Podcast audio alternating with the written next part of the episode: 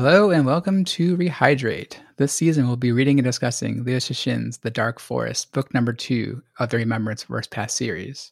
This is season three, episode six, The Snow Project, where we'll be discussing the last third of part three and the rest of the book. In season one, we talked about the three body problem, and the hosts have varying levels of knowledge of this book and the rest of the series. My name is Dan, and I have read the entire series.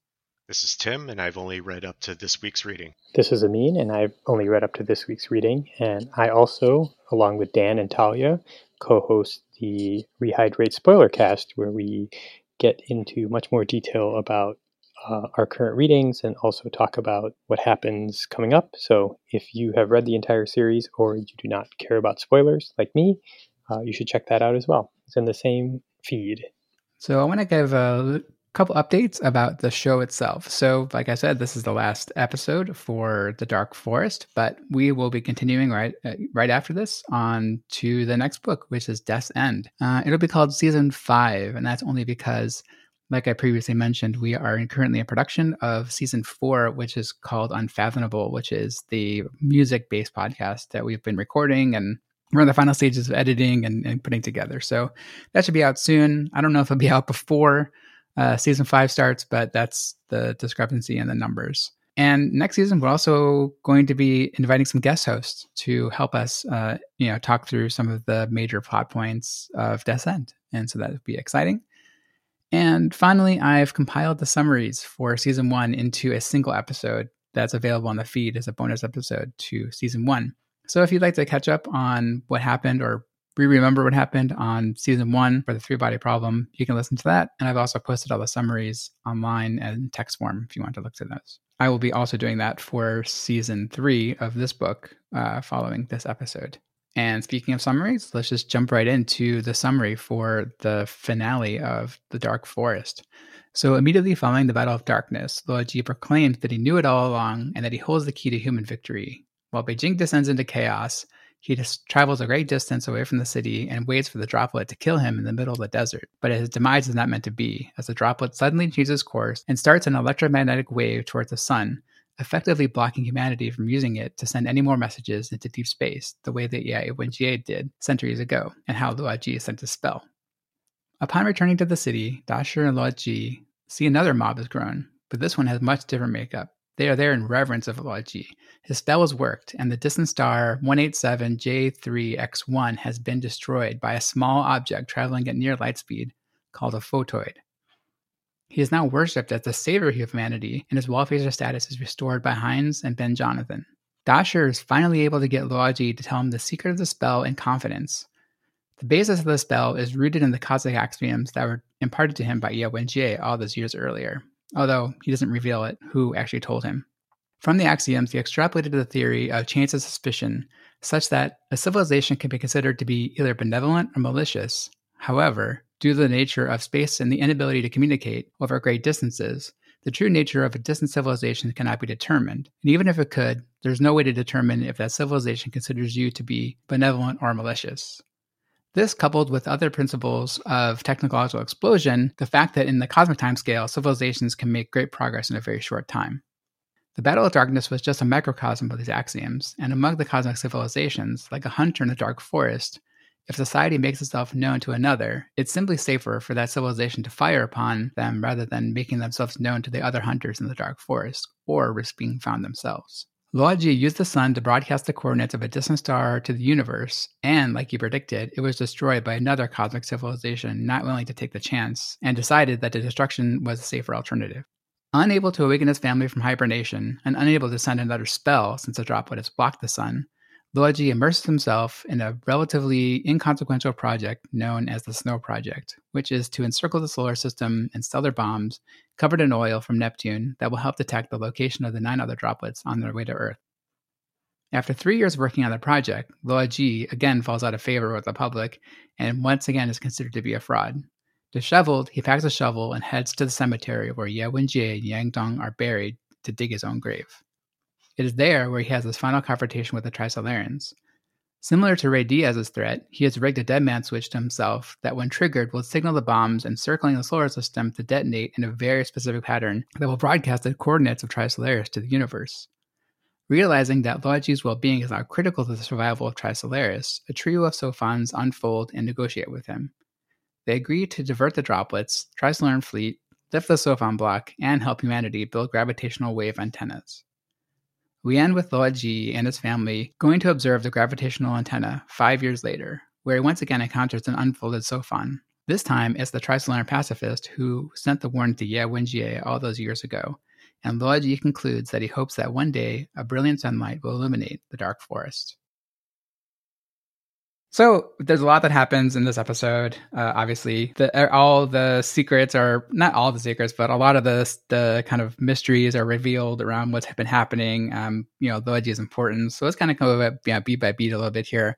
Um, but first, I want to talk a little bit about the reaction of humanity to the news of both the droplet attack and the Battle of Darkness. Particularly, I thought it was interesting how escapism is rises again really fast as a concept and gets redeclared as a crime against humanity. And it, when I was rereading it, I mean, it reminded me of you know, Liu Cixin has all these like factions and terms or whatever. And, and in this chapter, he introduces my favorite one of all of the, the whole series, which is uh, called Nega Civilization, which is the humanity's civilization breaking down once they leave the confines of Earth. Uh, so I just I just really like that that term. Anyway, uh, give you guys a chance to talk a little bit about you know how you thought uh, about humanity's uh, kind of reaction to to the news. I think it made sense. Um, I think there would be a lot of hopelessness that would spread really fast, and escapism would make sense to me, honestly. And this, given the technology that you know humanity has been able to develop and all that, that seems like their only way out. I'm actually kind of surprised that redeclaring escapism as a crime against humanity and trying to like tamp it down, like it feels like there would be more pushback against that. You know, even within authorities. Uh, so like I would think that authorities would start to take escapism more seriously, just, you know, given what they would know and what they just observed at the moment. It seemed like it was kind of ruled by mob mob justice though, right? Like the people are trying to get out of there and like they're like they had you know hundreds of thousands of people like firing their lasers and you know together against the space elevators to to stop them from going into space so yeah yeah, yeah i mean i imagine they had to like in, in, the short term you know tamp down chaos like that i, I agree with tim I, I think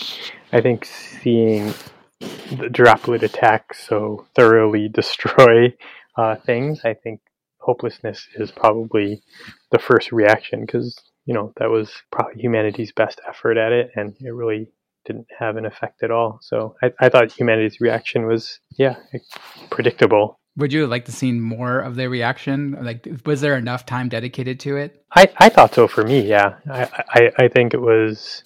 I, I think it did enough to to set up the rest of the conclusion of the book. So I don't think they should have dwelled on it more than they did. Yeah, I agree.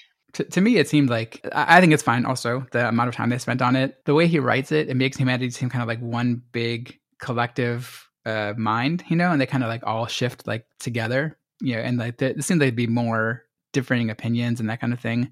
Uh, and they're really fickle too. Like they, they keep changing their mind like really fast. And maybe that's just like what humanity would do. Like, you know, just like the fact that like the they go from despair to reverence of Luoji to hating Luoji again. it's like they just kind of they're they're really a short short attention span, right? yeah, it's a little uncharacteristic given how he's you know yeah carefully kind of laid out like factions and different lines of thought like before that, and now they all kind of turn into like the the Simpsons mob, you know. Um, um, I, I, guess I would have expected there to be more of a from the higher, you know, from from the higher ups, from the governments and all that, more of like an organized escapist plan.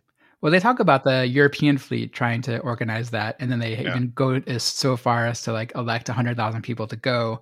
But then, predictably, the other people who aren't in that group get really mad, and then that's when it uh, kind of all breaks down the giant orgy makes complete sense to me. So, you know, yeah, the hundred hundred thousand people.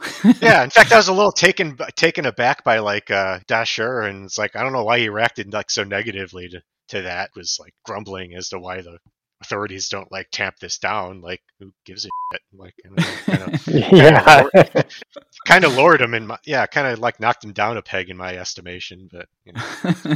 yeah, he has the old you know common era sensibilities. Yeah, you know, he's I a guess, prude. But yeah, I guess. But yeah, I mean, go for it. You don't even need a world-ending event to do that. Uh, and speaking of Da Shi, so in this chapter, uh, one of the things I also had noticed in previous reads, but I wanted to bring up here, is that we finally get a mention of what happens to our old friend Wang Miao. I mean, it doesn't explicitly say that it's Wang Miao, but I'm based off the context I'm guessing is. So I'm going to read the passage here. So Shi Qiang smiled and shook his head. You remind me of an intellectual that I met 200 years ago. He had the same hangdog look at, that you've got. I remember him sitting out early in the morning in front of the Wang Fu Jing church crying. But he got it okay. I checked after I woke up. He lived to be nearly 100. So I'm guessing that's like after Wang Miao sees the, the nervous flicker and, you know, Da Shi comes in and meets him. Um, so, yeah, we finally get a little bit of closure on Wang Miao. Uh, is that enough for you guys? Like, do you, do you care the what his story is? I mean, I know Wang Miao wasn't much of a character, but it's it's nice that we get a little bit of closure there. Yeah, no, that's that's that's seems appropriate, um, given that I didn't expect him to come back in any way. Yeah, I had actually forgotten all about Wang Miao until that part, so it was it it was sufficient for me. It wasn't, you know, I, I wasn't scratching my head wondering what what happened. I, I would say like when I was reading it, I was like, well, maybe Wang Miao will show up again or sometime, you know, but yeah, he doesn't. Let's just dive into the the meat of the the ep- of this episode and this chapter, which is Luoji's importance, the Dark Forest principle. One thing, you know, going back and looking at it, he mentions a lot of concepts and a lot of axioms and that kind of thing. So really early in uh, the chapter or in the in the book, sorry, in the actually the prologue when uh, Luoji and Ye Wenjie are talking, she actually mentions the the two. She mentions the axioms, of course, but then her quote is that to derive a basic picture of cosmic sociology from these two axioms, you need two other important concepts chains of suspicion and the technological explosion. And she does the thing of like, oh, I don't have time to talk about it, but you figure it out. You know, so it's like, you know, kind of setting up the mystery, like letting Luoji figure it out himself. Yeah, I guess this is like dive right into the, you know, your guys' understanding and, you know, and your thoughts about this, this part. Yeah, I really liked it. I like this this wrapped up a bit more satisfyingly than I expected it to personally. Uh, so prior to, to this, and I mean, I think it's in a bit of intended fake out. You're supposed to be left wondering what's you know Luo Ji's role in all of this. Yeah, and and they fake out a couple more times, like, oh, is Luoji really going to kill himself? Like, you know, does he is he really that mad that the humanity doesn't like him anymore? sure, yeah. I mean, they, uh, yeah, he he sort of made good, I think, on the whole, like, I don't know, wall facer conceit. At least in you know, Luoji's case, it played out pretty well. At least as far as um, even the reader is concerned, you know, he managed to you know fake you out a little bit with it, which is kind of, I suppose, the intent of the whole wall facer. His character played a good wall facer, even from the reader's perspective. I say throughout this. Yeah, I mean, obviously it's set up so much that you just kind of textual expectations of how the story is going to go that the spell is going to come back in some way or you know prove to be important in some way and Luo Ji is going to be proved to be important in some way because that's obviously what the, he's the main character of the book but uh, i didn't know what it was going to be until he explained the spell and you know, the whole purpose for it which was yeah to basically you know on, on a more cosmic scale like yeah throw out like a decoy to see if a sniper shoots it or something you know? Like right um, right. that's how kind of how kind of thought of it yeah, I think you had mentioned like in an earlier episode that when he's actually like determining which star to send the spell to, you know, like why doesn't he just do it closer? You know, and he also was like saying like I the the star's too close. Uh, I need to go further away. I need to be 50 light years away or so. But yeah, the reason is because he knows or he assumes that the that star is going to be destroyed, and he's proven right. Just for listeners, uh, I'm going to read the passage that talks a little about about the spell and what it actually is. So. Uh, using the sun, I transmitted three images of the cosmos. Uh, each one consisted of 30 points representing the planar projection of the three dimensional coordinate system containing the position of 30 stars. Combining these three images into three dimensional coordinates forms a cubic space populated by those 30 points. This represents the relative positions of 187J3X1 and its 29 surrounding stars. There's also a label pointing out 187J3X1. Yeah, he comes up with a system to to broadcast the coordinates and the position, the relative position relative to the other stars around it to the you know to in, into the ether. He just pushes it out there, and then he mentions later on, like, well, you know, if a million people find this, like maybe nine hundred thousand won't care about it, or you know, and maybe like ten thousand will look at it and see it's not a problem, but there's going to be one or two out there who just like don't even bother taking a look at it and just destroy it just to just to be safe.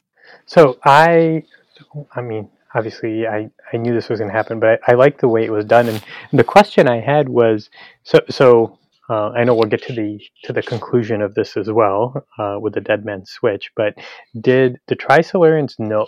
The Trisolarians knew that he did all of this, right? Like it wasn't it wasn't hidden from them at all that he had transmitted these coordinates. So so they they knew that he wasn't bluffing at the end, right? Yeah, they they knew he, he transmitted the coordinates of the other one, Yeah. the other the other star. They didn't realize what he was doing. They thought he was just like wasting his time and trying to find something to do in the three years since they they said, well, we're blocking him from transmitting the coordinates of the sun, hmm and there's nothing else he can do. So he's just like pouring himself into this thing so he can get his yeah, family woken up. Yeah, Yeah, he's essentially like his his more ingenious fake out is the whole blowing up the bombs and finding an alternate way to communicate coordinates. Yeah, I, I don't know why they didn't pick up on the dead man switch thing because they definitely knew about it. But Yeah. like, Right. yeah, like Rey Diaz kind of failed at it too. So like, you're gonna do it. You're gonna do you, right? yeah, Yeah. And and may, maybe they didn't realize. Maybe the reason they, again, not to jump around, but maybe they didn't realize or pick up on it is because they didn't know how he had planned to transmit these coordinates to right. Uh, other races. So they just assumed that he wouldn't be able to to do it. But obviously, he had he had all that planned out as well. So Yeah, and it's it's cool like how you know he takes the lessons of the previous wall facers and you know kind of incorporates into his own strategy. I, I thought that I mean because it seems inconsequential at the time, you know, of like oh you know Rey Diaz is just you know doing evil dictator stuff, right? But you know Luo Ji incorporates that into his own strategy. That was a, a good good callback, and it actually works instead of you know Rey Diaz's fake one, or he says it works. Presumably it does.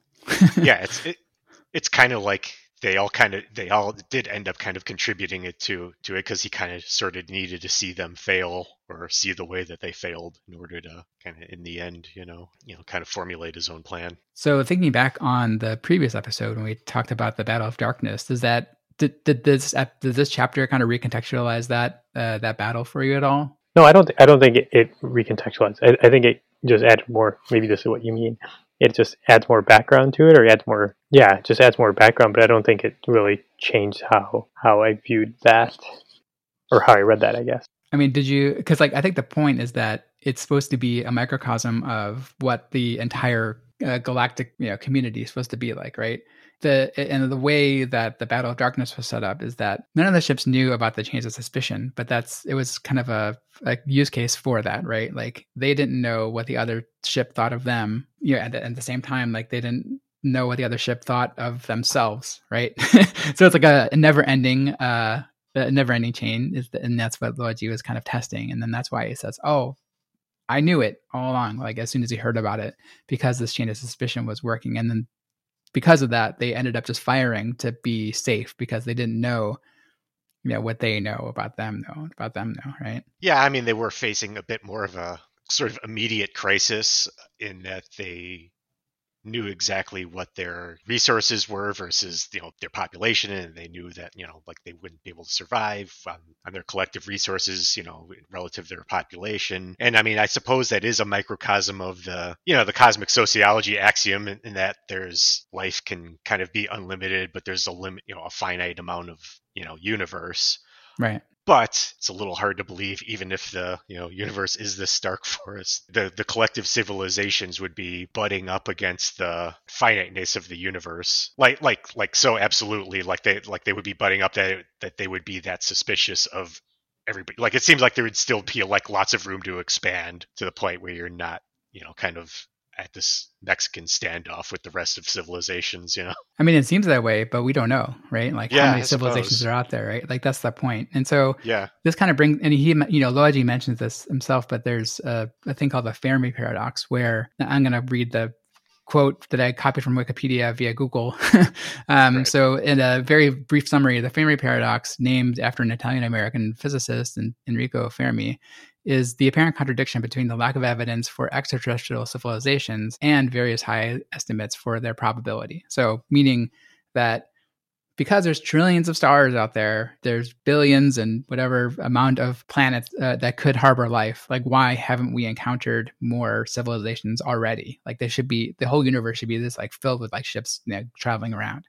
But why haven't we seen any yet? And so the dark forest principle here kind of uh, is a, one possible solution to that, where no one wants to reveal themselves because if they reveal themselves, then they endanger themselves. If a civilization does make itself known, then they're just destroyed to protect the safety of everybody else. Yeah, it's interesting, and I think, uh, I mean, it, when you got to, when I got to that part, I kind of felt like this whole book was, you know, like you know just one big lead. like it, it, he just wanted to the whole reason for it was for him to give his answer to the fermi paradox yeah. Um, but it is but it is interesting because it's almost a complete intro like inversion of what we think of like universe being is very very empty and yeah this yeah kind of flips that on his head and if you're kind of take you know extrapolating what he's you know saying here then the universe is actually teeming with life and already butting up against some sort of like resource limitation which is why everybody's kind of like hiding out. I mean that's kind of how i how i took it yeah if you reveal yourself you just reveal well i mean now that I say that, like it's kind of if everybody's like hiding from everybody else, I guess it's only civilizations like Earth or ones that are just finding this out or like don't know about that yet that are revealing themselves and then like marking themselves as a place for extra resources for other civilizations to come in. Yeah, I, I like the analogy of like in the in the dark forest, humanity is just like at, at a bonfire, like yelling around, like "Hey, we're here! Look at us! Look at us!" And like and like all like the other like higher level civilizations are kind of around it, with like pointing at their guns at them, right? Yeah, and saying that like any other civilization, all of the other civilizations like Earth that have like been at that stage where they're technologically advanced to announce themselves but too naive to understand what the universe is, just gets, you know, probably getting getting snuffed out all over the place and just yeah, you know, somebody else is moving in to take, you know, take them over. Or not even taking it over, just like destroying Yeah, know, destroying the whole planet. Yeah, yeah, they just destroy the sun and destroy the whole system just to, you know, nuke it from orbit, right?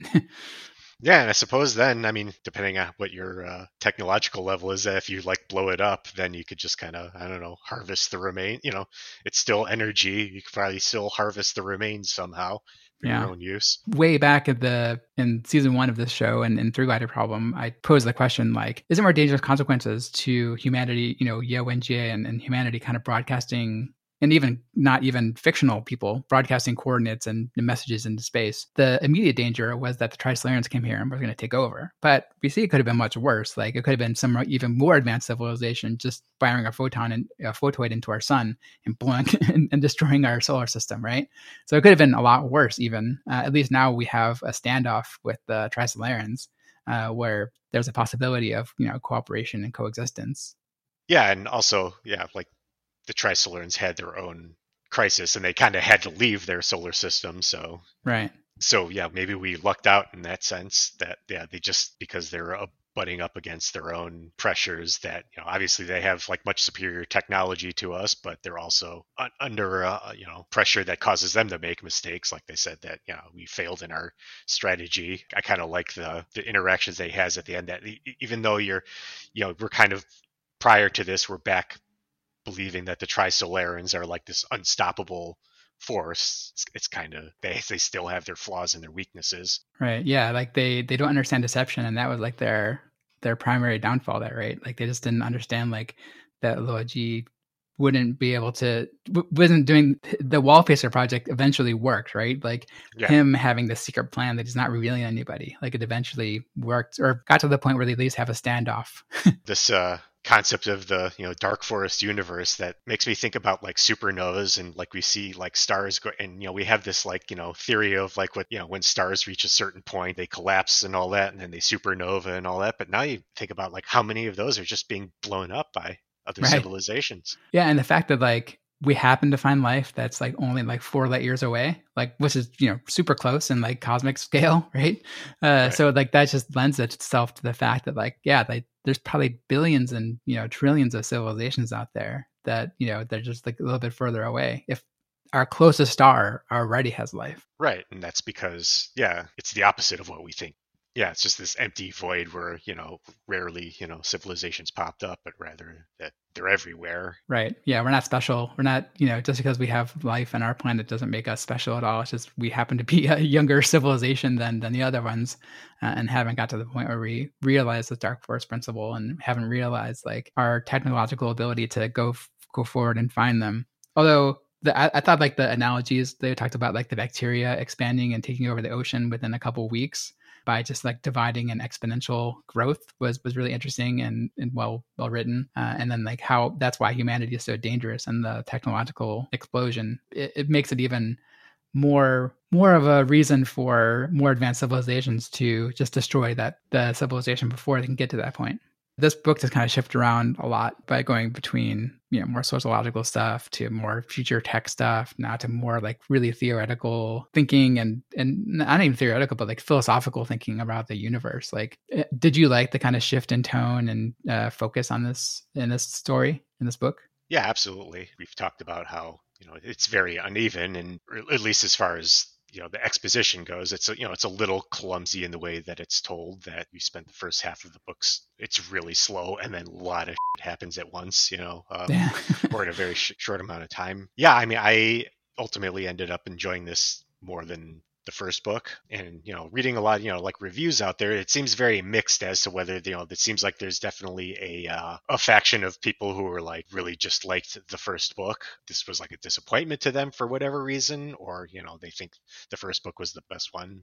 I don't think the first book stands on its own that well enough you know for me to take that route. Like i think it kind of needs what's happening here to kind of recontextualize it. You know, I, I if if if it was just a single, you know, like I, I, suppose if this entire trilogy hadn't been out and this was just the first, you know, like we just read the three body problem, I I'm not sure I would get why like people were like so nuts about it as a standalone story.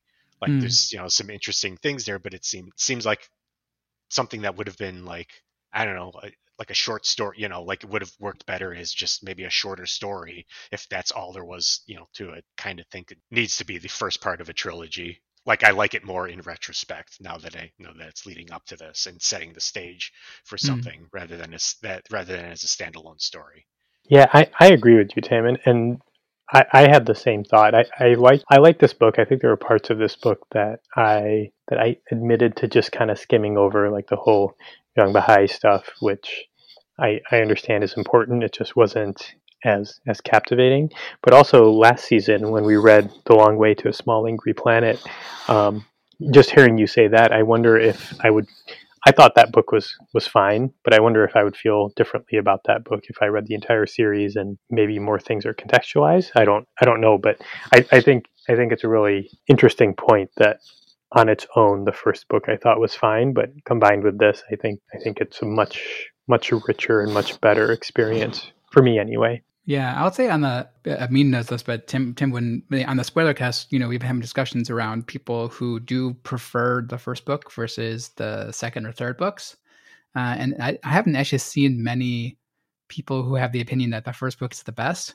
Um, I kind of go back and forth uh, around, you know, if the first book is better or the second book is better. Like you know, it's it's no secret that I've said a million times that I think the third book is like by far the best of all of them. I think like on this reread in particular and analyzing it, you know, more closely than I have in previous reads, that I definitely prefer the second book just because of the bigger concepts it introduced and building on some of the concepts introduced in the first book. The the different aspects, how he uh, analyzes, uh, you know, like I said, like you know, analyzes the more sociological aspect of it, of people's reaction not only to the existential crisis of knowing about the Trisolarans, but then, you know, kind of humanity's dealing with how different events that happen in the series and like maybe it's like a little bit glossed over like i said like uh, they kind of move together in a little bit more un- in an unrealistic way. Um, but i think just more just for expediency's sake like you know he's has big plot points he wants to get to and he's more focused on the big scientific concepts of the dark forest principle and doing the cool future stuff. So i'm interested to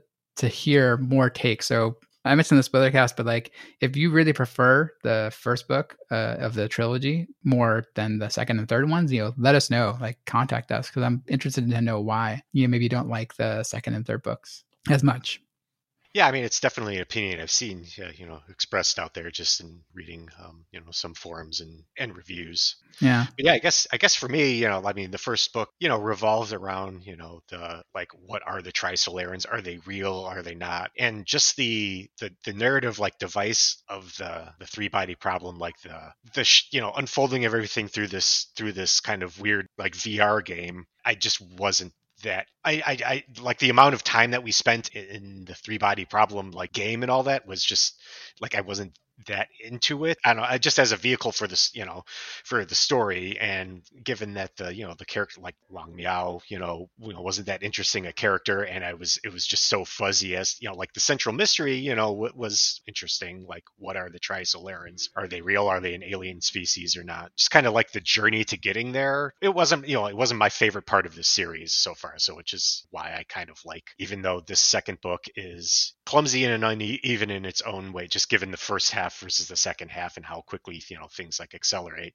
Yeah. like the overall like like plot here more interesting to me or at least dealing with um more interesting kind of sci-fi concepts you know like i mean and you know giving an explanation for the fermi paradox is you know about one of the bigger more interesting things you can do in sci-fi. And i mean it's this is you know by far like this isn't the only like sci-fi novel to do that or anything like explore these concepts yeah, I think this is just more gratifying overall um, as a sci-fi story and the sci-fi questions, you know, and that it's posing and providing answers to or trying to provide answers to. So, so Tim, I, I already know Dan's answer to this, and I'll give you my answer as well.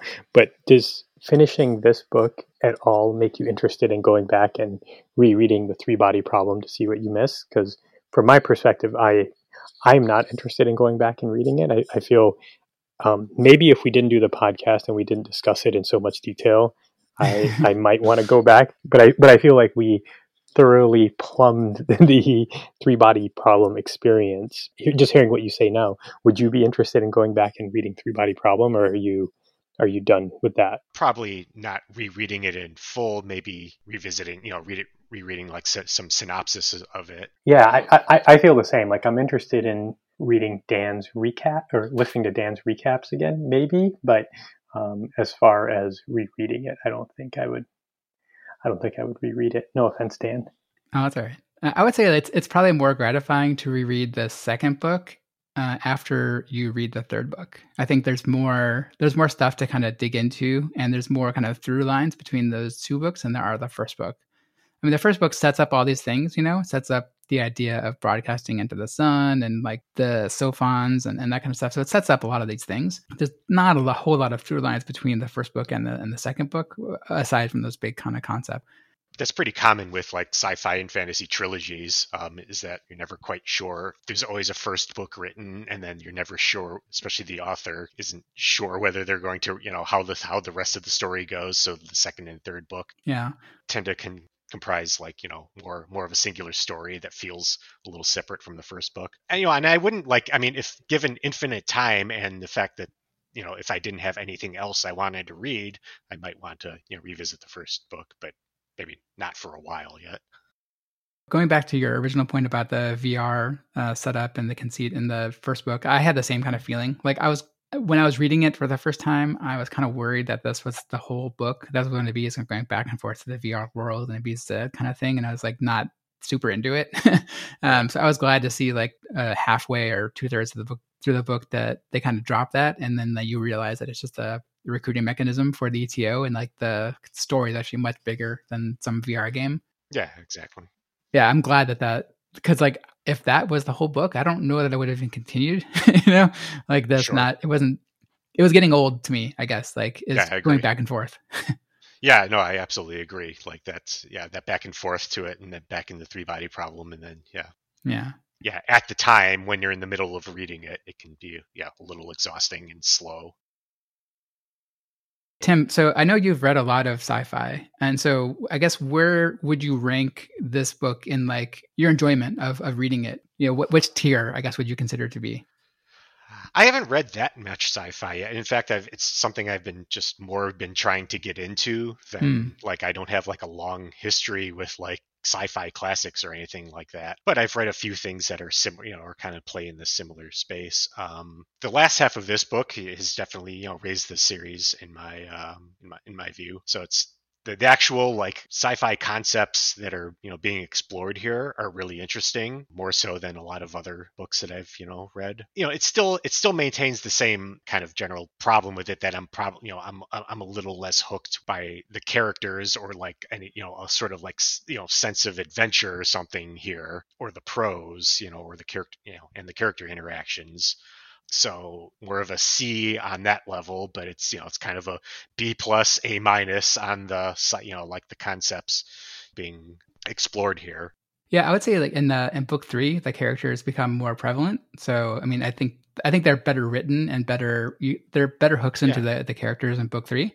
Yeah, I mean that's that's what I've heard, and I'm pretty I'm, I'm pretty excited for it now. Um, yeah. Whereas like I'm not sh- you know because a it's hard. To, where is it going to go now. Like I'm very happy with the way this book that this book wrapped up. Well, not only that it wrapped up, but that it wrapped up in the way that it did because I kind of expected, you know, after like I expected the, you know, the droplet and the destruction to be like the big like almost finale or like climax of this book. Yeah. Um, and then like the remaining chapters just kind of like you know just kind of like leave things open for the next book. So like this wrap up here was kind of a surprise, um, you know, a good surprise. And yeah, given that I know you know have no idea what the you know third book entails, other than I imagine it will involve the actual meeting of the an interaction of humanity and the Trisolarans with this sort of detente in place.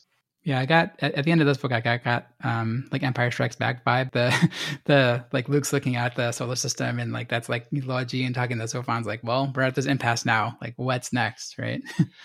sure, but it's a, yeah, it's weirdly a little. It's it's sort of the inverse of that. Whereas yeah, the end of you know Empire Strikes Back was yeah everything's horrible, and then this is kind of weird because it, it seems like everything's horrible, but takes you know a slightly more positive turn. So yeah, I mean that's that's that's more. I mean that I mean that's a more interesting setup than just like well interstellar war with the Trisolarans. Like I mean, and maybe that you know occurs, but the states of things are pretty interesting to me. Yeah, so it seems like they're at you know this impasse, and Luo Ji has like this mechanism to hold over the Trisolarans to make to force them to cooperate, and like they they do it. It seems like now like postscript to you know the final chapter of this book is like five years later. After after that, they're already building gravitational wave antennas, and like they're kind of sharing stuff, and they they talk about a tri- a well known Trisolaran saying. So it seems like there's like cooperation happening between the the two uh, species, right? I, I guess like, do you have any predictions? You, you or I mean, um, about you know if that cooperation going to continue? What's what's the next phase there?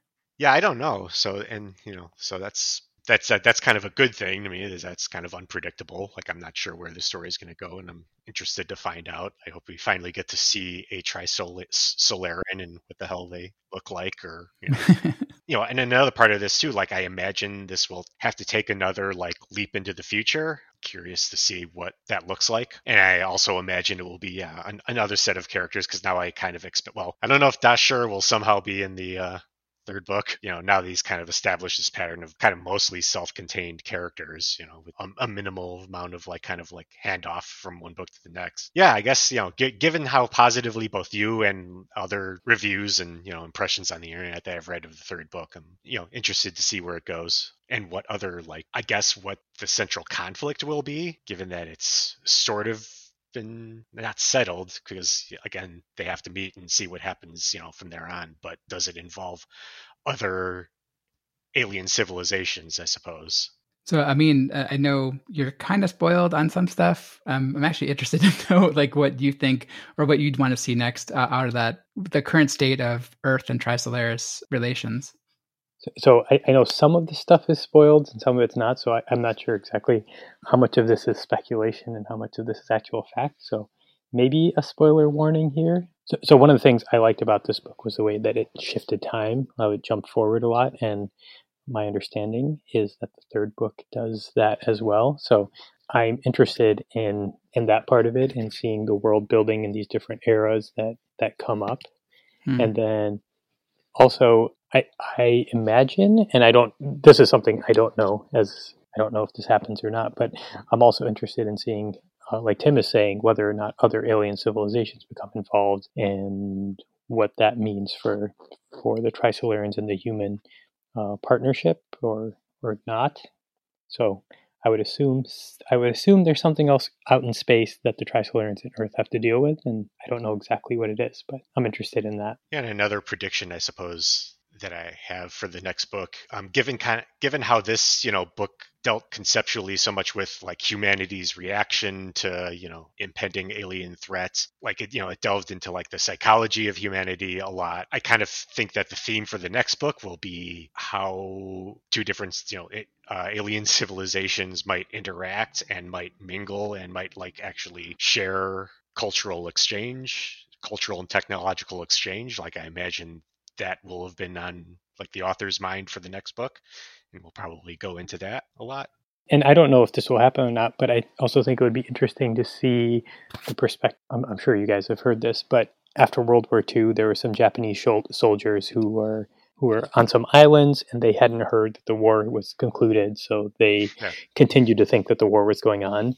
Last episode, Dan read off a list of about 800 different ships, and yeah. um, so I'm wondering if if some of those ships are uh, in some type of stasis, or everyone is is hibernating and they don't know that what the new state looks like. I'm sure there's going to be some people who have a negative point of view of this collaboration. And again, going off of what Tim said around the societal impacts, will there be, you know, the people who don't trust this partnership and don't want don't want to uh, cooperate and collaborate despite what other whatever other threats there might be out there. So I think that would be um, interesting as well.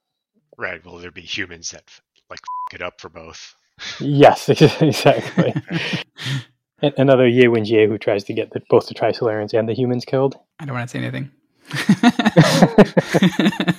I'll just say like there's yeah there's there's varying perspectives on on the story and the like I said like the I think in the next book the characters are more centralized and more fleshed out than maybe some of the other books like uh where Wang Miao is more of a a neutral observer, th- th- there wasn't like strong characters to kind of tie into. Where I think that their book does have strong characters uh, to tie into with different points of view of how to kind of move forward. That's good. Yeah. so I'll, I'll say like all of the strong points of this book are expanded on in the third book, and that's why I like it so much. Like the scope of the character interaction is expanded, the scope of the science is expanded, the story is expanded. Like everything about it is just like yeah, it's just like 10x this book, right? so like that's why I like it the the most. Um, and then hopefully you guys will too. But you know there there are controversies to it, so yeah, I mean, it seems a lot to bite off, uh, given how like, yeah. the, the, the scope of this one, how how quickly it, you know it expands, and um, right. I guess a couple questions I have, you know, just non-spoil, I mean, spoilery questions is, uh, you know, we've had two different like translators for you know these books, and I know it's you know back to um, uh, you know, the translator for the first book, and yeah, I've read some, I, yeah, I've, yeah, yeah, and I've read some criticism, you know, I've read some criticisms of you know both, both of both that like some people seem to like like this this book, or at least the translation of this book, a bit more. And and I mean, I'm hard pressed to like uh, you know point out specifics as to you know like how the first compared to the second. Like I like I just liked the second book a bit more, so I don't know if like my impression of it being a better translate is just sort of like coming along as a writer on that, or whether there was like a you know a big difference there. Yeah, like I think in the the yeah the first the Ken Liu who did the first and third book, I think his yeah. writing style is more artful. I guess is the the best way to describe it. Where Joel Martinsen who did this book is more matter of fact and it's like more cold and like less flowy prose and that kind of stuff. So I think like you'll see of uh, a return to that kind of style where the prose is is more beautiful. I guess I wouldn't say it's beautiful. It's hard to say, right? It's like I, I don't think Liu Cixin has ever been like you know, like really arty in his, you know, in, in his descriptions. Like it's very scientific, but there's more more warmth to it, I guess, in the the first and third books. I I, I agree with you that I think the story for the second book is is better. I, have always wished I could read it in Chinese to kind of make a more a, a better comparison, you know, like a, a more direct comparison because like there's no translation layer in between given the fact that I don't read Chinese, uh, like this is the best we have, and anyway, I think like the, the you, you will you will notice a difference in style between the second and third books. I, I think, or I did, in that it's just a little bit more warm in his descriptions and a bit more personal, I guess, rather than the second book is a little more cold and calculating. Yeah, and, and I agree with Tim. I thought this one, and, and I can't put my finger on why, but I thought this was more enjoyable to read, and it could have just been story was better, or the translation, or some combination thereof. And maybe maybe um, Joel Martinsen was just the right translator for this book, and mm. um, you know it could be.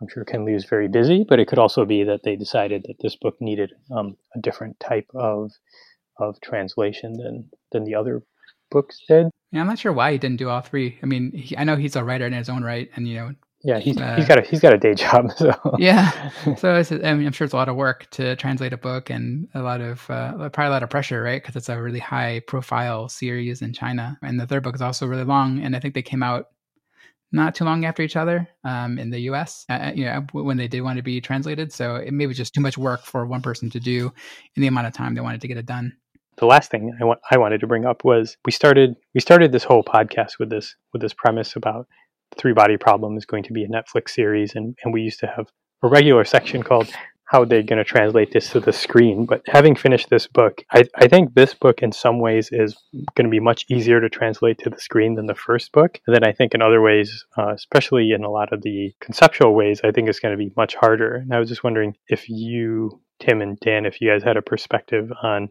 either parts of this that you think would translate really well or things that they might have to change majorly to make it to make it fit for the series I think it's going to be a lot more difficult personally to translate the second book than it would be the first book. The first book seems to be pretty filmable. There's not a lot of like internal monologue. They can kind of visualize a lot of the different elements of Wang Miao going into the three body world and seeing the pyramids and the, the, suns kind of go around each other, you know, showing the ship getting sliced, that, that kind of stuff. Like the Sophon is going to be difficult to explain in a way, but they can do it. It's not impossible.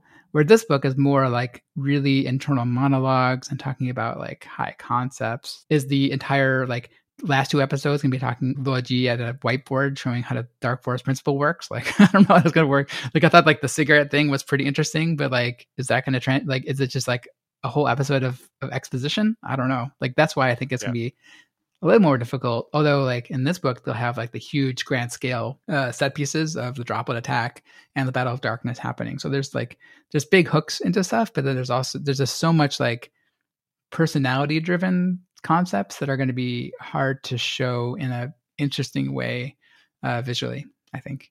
Well, yeah, that and the imbalance between the first and second half of the book. Like, I think the first book kind of continues along at, at, at least a, a, a, steady pace or like a similar pace whereas like i can see this um the first half of this season like and there's and there's no way to like mix it up. It's not like you know because there's this hard like cut you know to the future and all that it's not like you can take like elements from like the back half and kind of like mix it up in a way to like even the pace out. Like it's just to be like people are to be like god the first half of this season is so boring and then the second half is so awesome type thing you know? Yeah it's going to be kind of hard to pace that out like episode by episode. And again it will have big payoff. They'll blow their cg budget on uh, all the stuff that happens in the second half and right. Yeah i wonder if they'll actually just save that for the end of the season. You know kind of like shift the order like where Luo Ji realizes the dark forest principle and then they go oh let's have this big battle right? Like even though it doesn't make sense but yeah they could kind of shift things around yeah like when we're in that times you know in that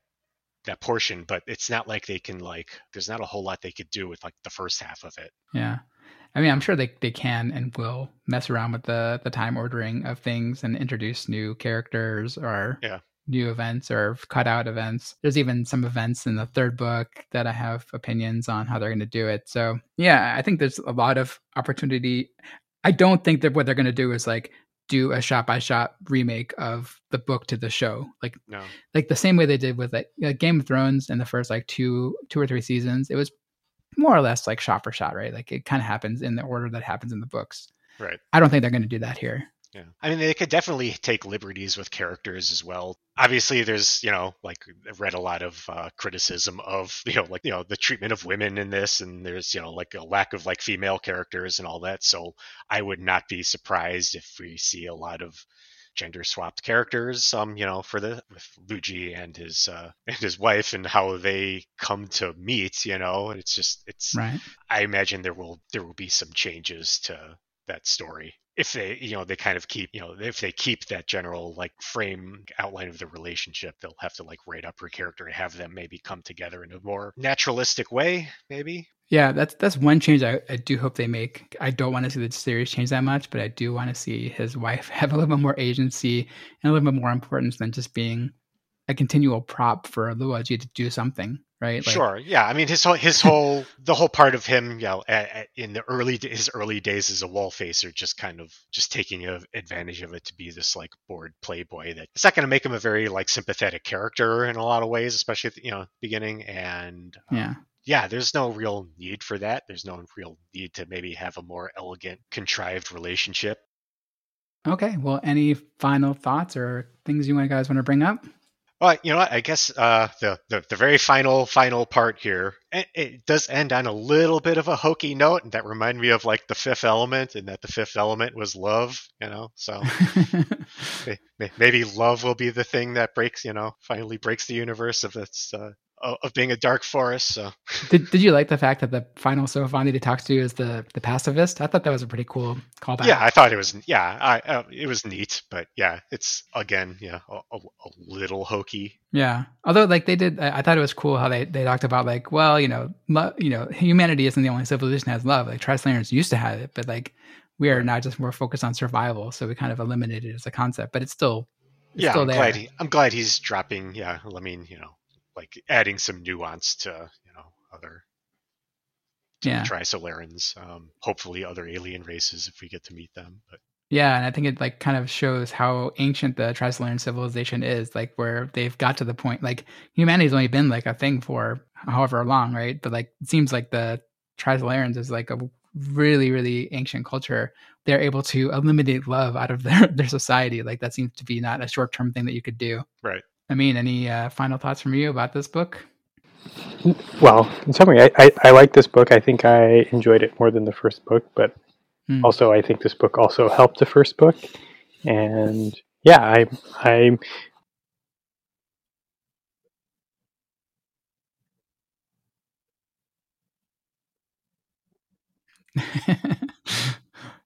So I, I, know I know I asked him this too. I mean, and and you know, you and I haven't read a lot of sci-fi, but like, where would you place this book in your kind of tiered uh, rating system? Well, I don't know.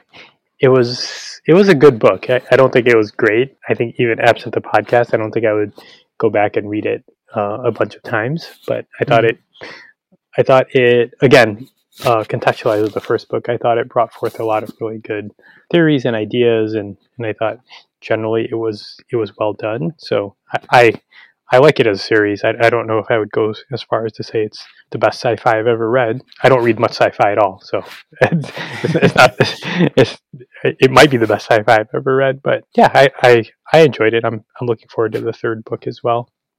And finally, what would you say? Uh, I'll, I'll ask Amin first, and then Tim after that. But what's your what was your favorite part of this book? So, so, so I thought the droplet attack was really neat, and yeah, I, I, thought that was, I thought that part was really well done, and and I just thought the whole uh, Luo Ji taking advantage of being uh, being a wall facer, I thought that was entertaining anyway. that that he's you know finding ways to game the system. Of course, the way they got there, I wasn't a big fan of that, but when they got there, I thought that was yeah, I, I like those two parts of this book. How about you, Tim?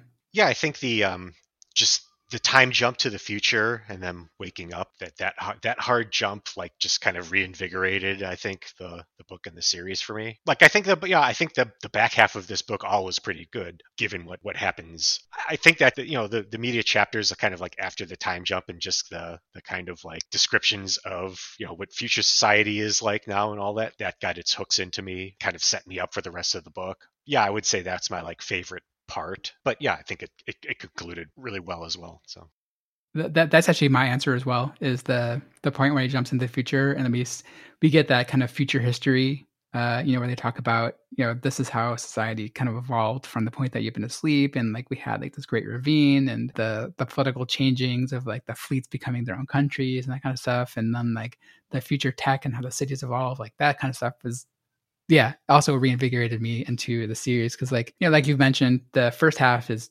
pretty slow. Uh, there's a lot of character driven stuff, and I was into that too. But yeah, jumping into the future really, really kind of rocketed it up. uh, in in my opinion. Well, I think it gave him an opportunity to kind of do his own world building, um, Yeah. where I could kind of also kind of accept it at face value, as opposed to what you know it's been up to now, which is kind of a somewhat alternate history of you know it's it's kind of in the general present, you know where we are today, but you know a somewhat alternate timeline. So, but it was always kind of inviting comparisons to what the world is really like, and we were kind of the back of my mind is like this would never play out the way he is playing Yeah, you know, humanity would never be able to come up with a wall facer project or something like that, or even come together in this way. So, you know, it was always kind of inviting those comparisons, you know, with how we know the world actually is. Moving to the future gave him the opportunity to kind of like reset the world and like do his own world building that I think is pretty convi- pretty convincing extrapolation from the world that he built prior to that. All right. Well, thank you very much for listening. And check out rehydrate.space for release episodes, reading lists, pronunciation guides, summaries, all the other stuff that we do on the website to help you digest the series along with us. Leave comments by emailing us at rehydrate at fastmail.com or on Twitter at rehydratepod. And join us next time when we start Death's End by Liu Cixin with season five, episode one, The Staircase Program. Thanks.